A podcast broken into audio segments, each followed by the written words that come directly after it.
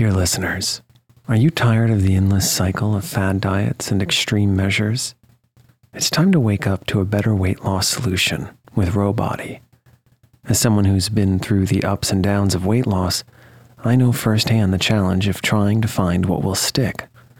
That's why, if I qualified for Ro Body today, I'd jump at the chance for a scientifically backed program that supports long term success. With Ro Body, you'll gain access to the most popular weight loss shots on the market, paired with personalized lifestyle changes. Over 200,000 people have already chosen Ro to help them lose weight. Say goodbye to the roller coaster of weight loss dreams and hello to sustainable, real results with Ro Body. Go to ro.co slash snoozecast. Sign up today and you'll pay just $99 for your first month and $145 a month after that. Medication costs are separate. That's ro.co slash snoozecast.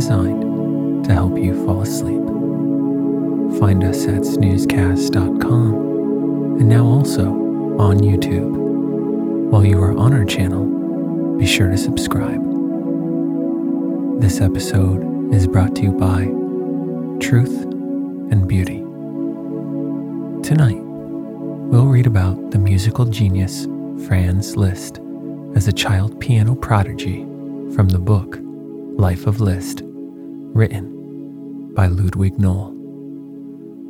Liszt was a Hungarian composer, pianist, and teacher of the Romantic era. He gained fame during the early 19th century for his virtuoso skill as a pianist. Since he often appeared three or four times a week in concert, it could be safe to assume that he appeared in public well over a thousand times during one eight year period. During his virtuoso heyday, Liszt was described by the writer Hans Christian Andersen, who has written many fairy tales featured by Snoozecast, as a slim young man with dark hair hung around his pale face. He was seen as handsome by many, with a German poet writing concerning his showmanship during concerts. How powerful, how shattering was his mere physical appearance.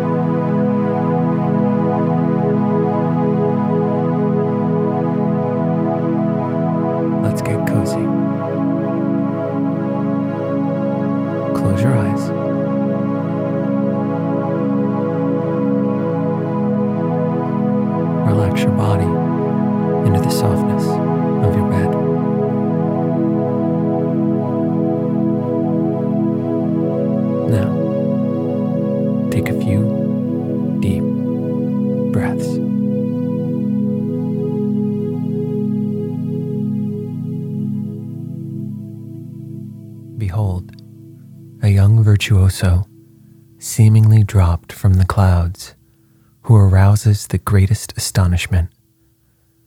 The performances of this boy border on the miraculous, and one is tempted to doubt their physical possibility when he hears the young giant thunder forth Hummel's difficult compositions.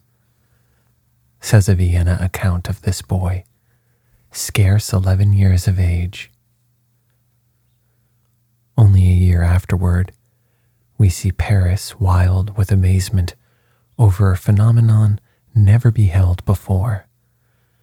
Like that of young Mozart at Naples, the piano was turned round so that they could see what they did not believe to be possible, thereby revealing the genial and manly characteristics of the young artist. which afterward became the delight of the world, like his playing. His eyes gleam with animation, mischievousness, and joy. He is not led to the piano. He rushes up to it. They applaud, and he looks surprised. They applaud afresh, and he rubs his hands.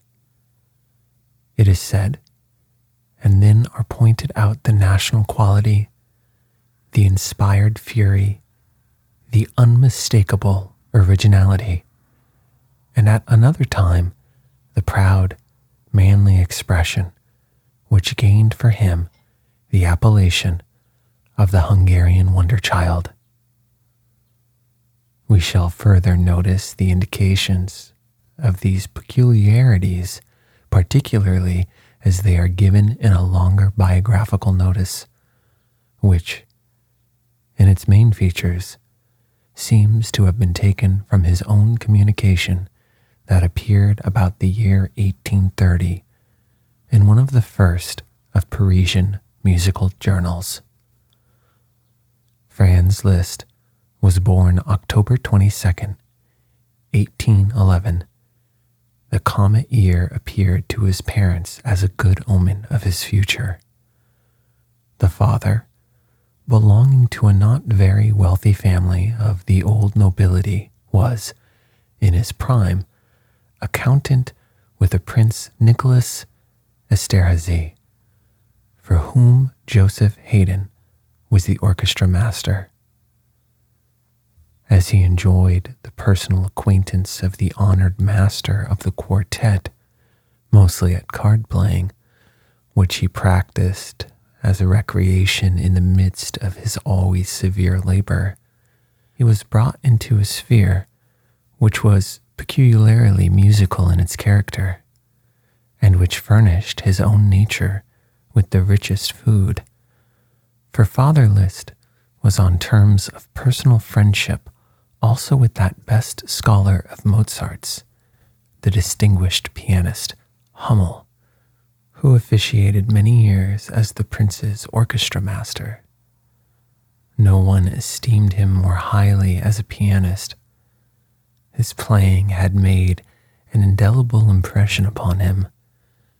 He was also musical himself in a high degree, playing nearly every instrument particularly the piano and violoncello, and was only restrained by the displeasure of his family relatives from perfecting himself as a thorough musician. So much the more his dreams and hopes of artistic power were transferred to his eldest son, whose rare talent had manifested itself early. Thy destiny is fixed thou wilt realize that art ideal which fascinated my youth in vain. In thee will I grow young again and transmit myself, he often said to him. He was so strongly impressed with all the signs of promise in the boy that he devoted a diary to him in which he entered his notes with the most minute and solicitous punctiliousness of a tender father. We interrupt the narrative at this point to inquire what was the active source of this inner consecration to art, as well as of the passionate impulse to exhibit it in public. Neither Ferdinand Ries, who merely imitated the ornamentations of his great teacher, Beethoven, nor Mozart's pupil, Hummel, who succeeded Haydn, nor the great father of instrumental music himself even felt remotely that genius for execution, the wonderful results of which were already filling the youthful soul like a creative impulse and with a passionate longing for expression, urging him on to public performance. In a letter from Paris to Schumann's musical paper in 1834, it is said, He often plays tenderly and with gentle melancholy, then again with overpowering passion and with such fire and even fury that it seems as if the piano must give way beneath his fingers. It often creaks and rattles during his playing. You see head, eyes, hands, the whole upper part of the body moving impetuously in every direction. On one occasion, he fell back from the piano exhausted. Whence this unprecedented devotion to music? Whence, as one might say, this merging of his very identity in his playing? There are peculiar people, scattered from the Himalayas to the Scottish Highlands, possessing nothing in this wide world of God but themselves and nature, neither house nor hearth, neither state nor social forms restrain them. They have no fixed pursuit, no calling which makes a firmly settled existence based on duty and inclination. They have no manners, no church, no God. And yet these people have lived for centuries, as we know, unchanged in kind and number, yet nowhere settled. They are the gypsies who seemingly possess nothing which the earth offers men or which makes life valuable. And still more, wherever they appear, they are completely ignored and even looked upon with contempt. But they have one thing that vies with our culture and art their music. As they feel the complete rapture of an existence in nature which is boundlessly free, free from everything which hinders the slightest movement or inclination, but particularly in their improvisations, they express the God given freedom of the inner sensibility in all its emotions, from the proudest human consciousness to the inmost longing of the soul for sympathetic communion. This music is to them, as it were, their world and God, life and happiness the sun, and all that world movement with which we feel ourselves closely associated. Thus early his soul had discovered the supernatural, throned like a sphinx in the inmost recesses of nature. He had felt that mysterious creative power which shapes and maintains the world he felt it as belonging to his own inner nature and power, and his heart, in the profound consciousness of this magical possession, must have bounded more exultantly since those other lofty human acquirements of culture and artwork, which first invest the deep outreachings of life with the nobility and loftiness of thought, were open to him also. Henceforth, his genius illuminated him, but the activity of this genius, in other words, its creative power, he attributed to his always profound recognition of the mysterious operations of the creative power of nature. A Parisian description of his playing, and that of the similarly demonish Paganini about the year 1834 says, Music is to them the art which gives man the presentiment of his higher existence and leads him from the occurrences of ordinary life into the Isis temple, where nature speaks with him in sacred tones, unheard before and yet intelligible. Let us now observe how the success of his playing which this boy had already evidently achieved by his vigorous expression of his own feelings, influenced his future fortunes. The tones of his bewitching violin fell upon my ear like drops of some fiery, volatile essence, he says of the gypsy virtuoso. Bihari, whom he heard in Vienna in 1822, had my memory been of soft clay, and every one of his notes a diamond nail, they could not have clung to it more tenaciously. Had my soul been the ooze from which the river god had returned to his bed, and every tone of the artist a fructifying seed corn, it could not have taken deeper root in me. His father took him at this time to Prince Esterhazy, in whose family musical patronage was hereditary. I believe that female influence alone succeeds with him, wrote the great Beethoven two years later, when he proffered Missa Solemnis to him, as he had to another prince, for a subscription. He did not anticipate much kindly feeling on his part towards himself.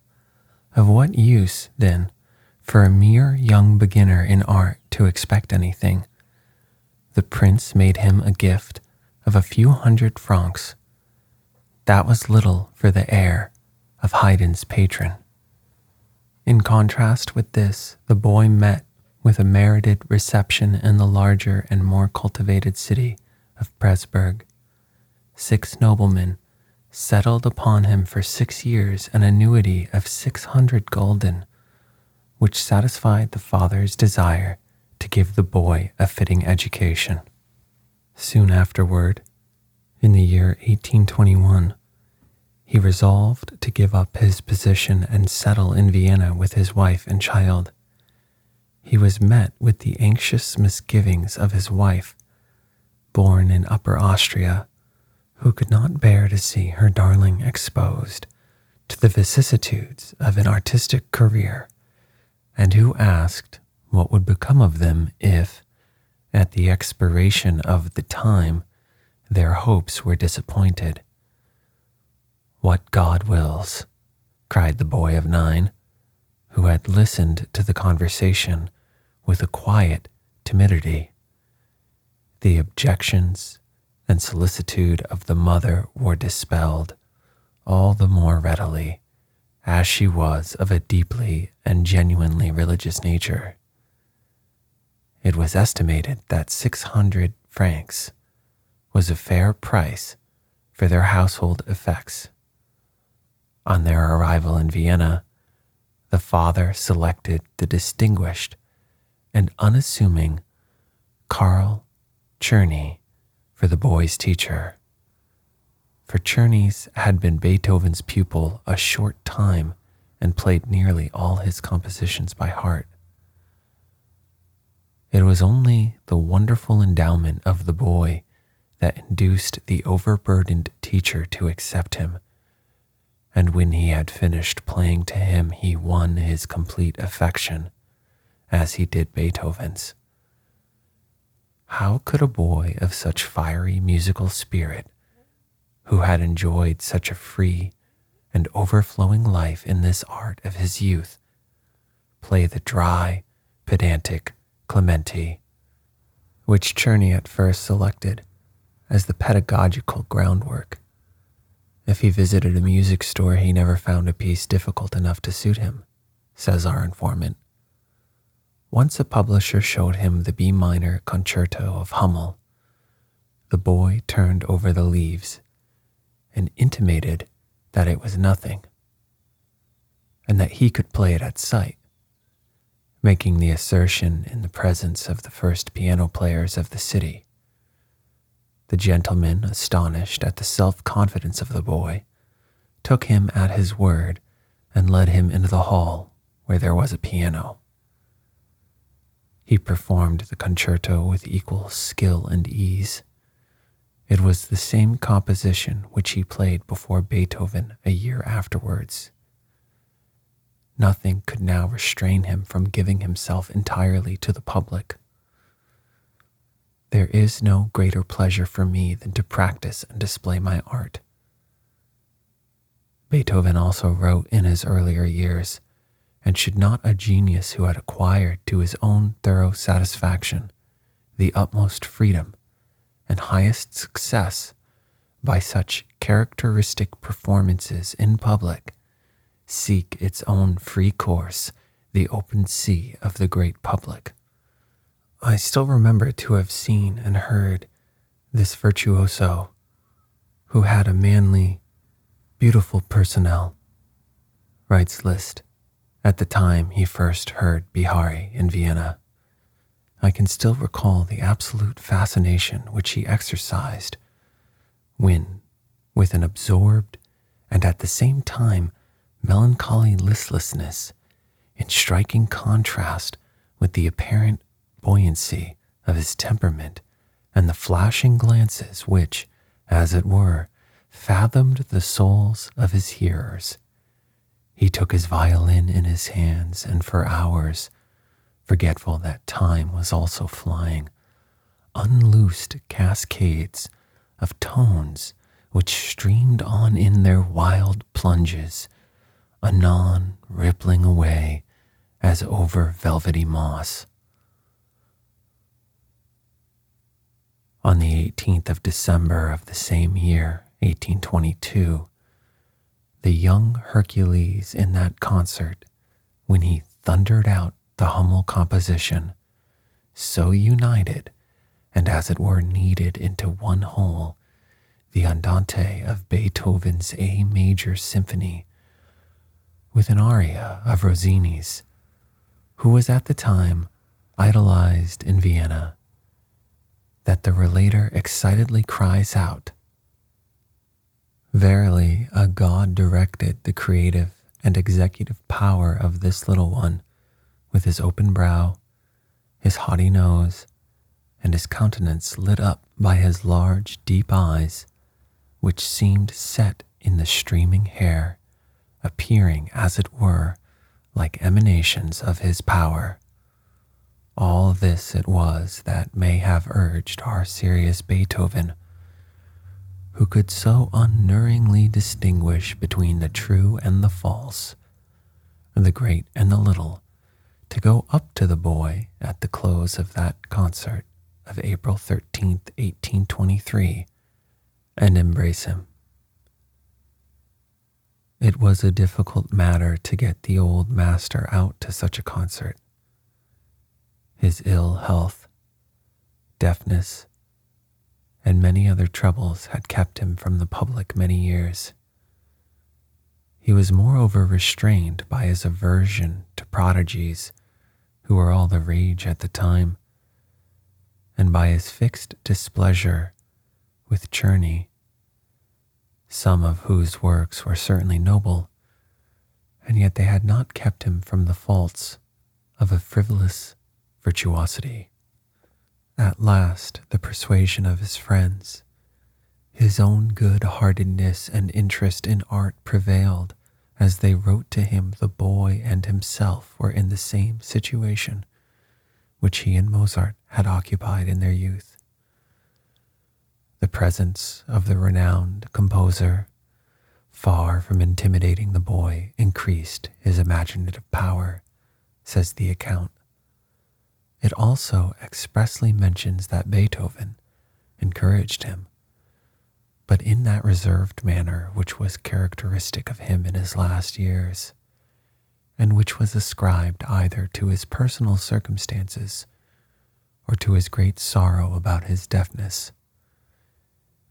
Beethoven's life is today fully revealed to us in the firm assurance of his spiritual condition in these last years when the Ninth Symphony begins with its Ode to Joy, it may be found set forth in its historical connection in the book Beethoven, Liszt, Wagner.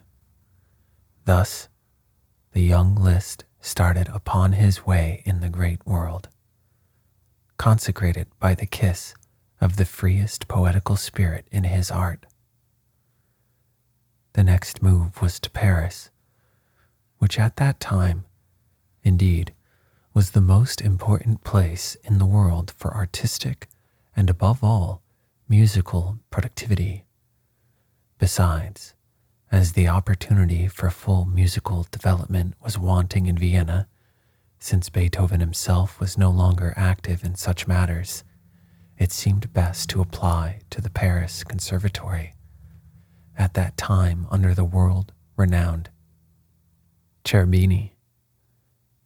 The boy was pleased with the excellent receipts, says our last concert report, and their means for the journey were soon increased in Munich, where he heard himself called the second Mozart. It was the same also at Stuttgart. Then they went to Paris. The two strangers made application to Cherubini with letters of recommendation from Prince Metternich, says a Parisian sketch. He met them with the reply, A foreigner cannot enter the conservatory. The director forgot that he himself was an Italian. The disappointed father fell into despair. Had he then risked his very existence on the hopes of the complete artistic development of his son? Meanwhile, his hope for the success and artistic perfection of the boy was at last gratified. The public and the friends of the noble art itself supplied the place of a narrow minded and envious clique and became father and godfather alike to this true wonder child of the 19th century, of whom one account aptly says, We believe that no other contemporary has created so profusely or reflected so faithfully his varied acquirements as he. They were next summoned to the Palais Royal. It was on New Year's, 1824. The boy charmed everyone the Duke of Orleans, afterwards King Louis Philippe, in his delight, bade him ask for any gift he liked. This harlequin, cried the boy, and pointed to a beautiful automaton hanging on the wall. This incident, as in the case of Mozart, illustrates the utter unselfishness of the real artist, who continually gave and desired nothing for himself. These frank, manly traits, like the incomparable genius of the boy who is no longer a boy, powerfully affected everyone within his circle. The biography of his youth tells us his sensibility was as perceptible as it was attractive to everyone. A year passed, and all the ladies of Paris became enamored with the young Liszt. His roguish tricks and pranks, his whims, were all observed and told over and over Everyone was delighted. Scarcely thirteen years of age, he had awakened love, aroused envy, kindled enmity. All were attracted to him and were completely infatuated with him. This sudden conquest of the leading society of the Europe of that day, which was noted in the public prints, may be found more amply detailed in the volume Beethoven, Liszt, Wagner. Heaven must have remarkably endowed that extraordinary child, who at the age of twelve was without a rival and that too in an art in which he accomplished and understood what no mortal could boast to have produced of himself. The genius for performance, whose sources we have sought to locate, without, however, the skill to disclose their lowest depths, since they lie in that combination of the freest and most individual power as applied to universal individuality and to the artistic, which we call genius. This unsurpassed skill of performance was so irresistibly overwhelming at that time. For example, upon an actor like Talma, that one evening in the Italian theater, while they rushed around the boy from all the boxes, he threw his arms about him and embraced him so closely. In that excellent Parisian musical journal, to which Liszt himself contributed many years, the following appeared in 1834 when he was in his 22nd year. His playing is his language, his soul. It is the very poetical essence of all the impressions he has felt, of all that have captivated him. These impressions, which in all likelihood he could not render in language and express in clear and precise ideas, he reproduced in their full meaning with an accurate skill, a natural power, an energy of feeling, and a charming grace which have never been equaled. At one time, his art is passive, an instrument, an echo. It expresses and interprets at another, it is active again. It speaks. It is the organ which he uses for the development of his ideas.